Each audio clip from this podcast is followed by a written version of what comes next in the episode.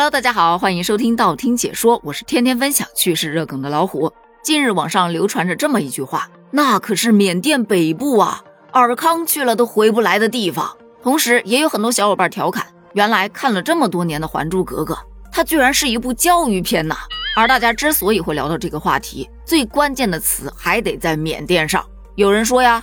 那可是牛魔王去了都得离地，孙悟空去了都得演大马戏，唐僧去了都要被打出舍利的地方啊！而且你去了那儿之后，离西天大概也就不远了。还有调侃说，这就是阎王爷去了都得翻开生死簿，忙着打电话呀。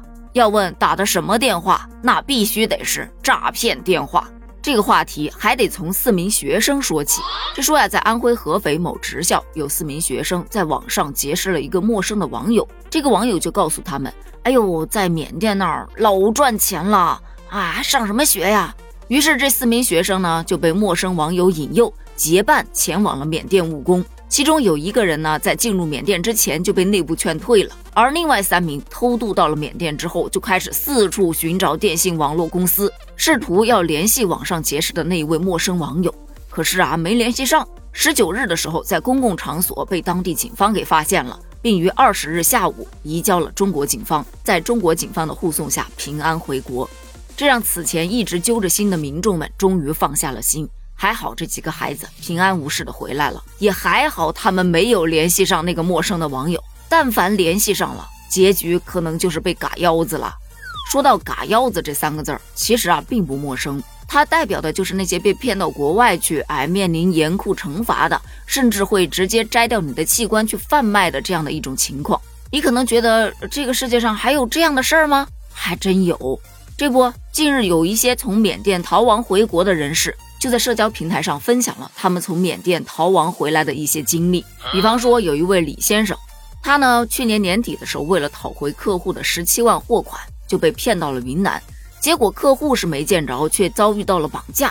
随后他就被卖到了一家电信诈骗公司。乍一看，这还真不是一家小公司。这个公司啊，有一栋九层高的写字楼，里头有宿舍、有工作区，甚至还有体罚区。这宿舍区咱就不多说了，咱就说说这工作区吧。诈骗犯为了能诈到钱，那办公楼里面有很多的模拟化的场景，里面有泰国的海景，有办公室，有 KTV 包厢等等等等。聊到这儿，你可能会问了，为什么会有这些装饰呢？那是因为这是一家专门从事婚恋电信诈骗的公司，他们有一整套非常流畅的话术，话术会要求称呼对方一定要称宝贝。不管对方高兴还是不高兴，都有一个标准的回应。比如说，如果说宝贝今天不高兴了，那么就要求会给对方发一个五百二十元的红包。这大红包一撒出去，再一看看这背景，对吧？今天在泰国海景里游玩着，明天在办公室里面工作着，后天在 KTV 里头娱乐着，这不一下子商务精英人士的人设就立住了。但非常讽刺的是。在天南海北、天天四处飞的精英人士，却实际上连写字楼的大门都出不去呀！除了办公区，还有体罚区。影视剧里的那些酷刑，在这儿基本都能看见，什么关水牢啊，有还有那种吊人的支架啊。据李先生回忆，他当时去参观体罚区的时候，就看到有一名全身缠满了绷带的男士正在挨打，想想都觉得恐怖。而那些坐在办公桌前正在聊天的人。他们大多数身上都带着伤，还有一部分甚至戴着手铐在工作。咱们前面也说到了，李先生是被绑架绑去的，而另外一位陈先生他是自愿去的。当时他是看到了一个高薪的广告，想着自己一没有学历，二呢又没有什么技术，那就过去赚点这个快钱吧。说是日薪三千元，三个月就可以暴富。其实到最后一分钱都拿不到，命都可能搭进去啊。他所去到的那家电信诈骗公司里面，每人五台手机，从早上八点到晚上十点，要强制工作十四个小时，中途只有半个小时的时间给你吃饭，连上厕所都要控制在五分钟之内，还有人跟随监视。不过幸运的是，他们还是逃了回来。李先生可能逃亡的过程就比较艰辛了，他是拉着他的一个工友一起出逃，他们用床单做成了绳子，然后从七楼窗户扔下去，顺着绳子往下爬。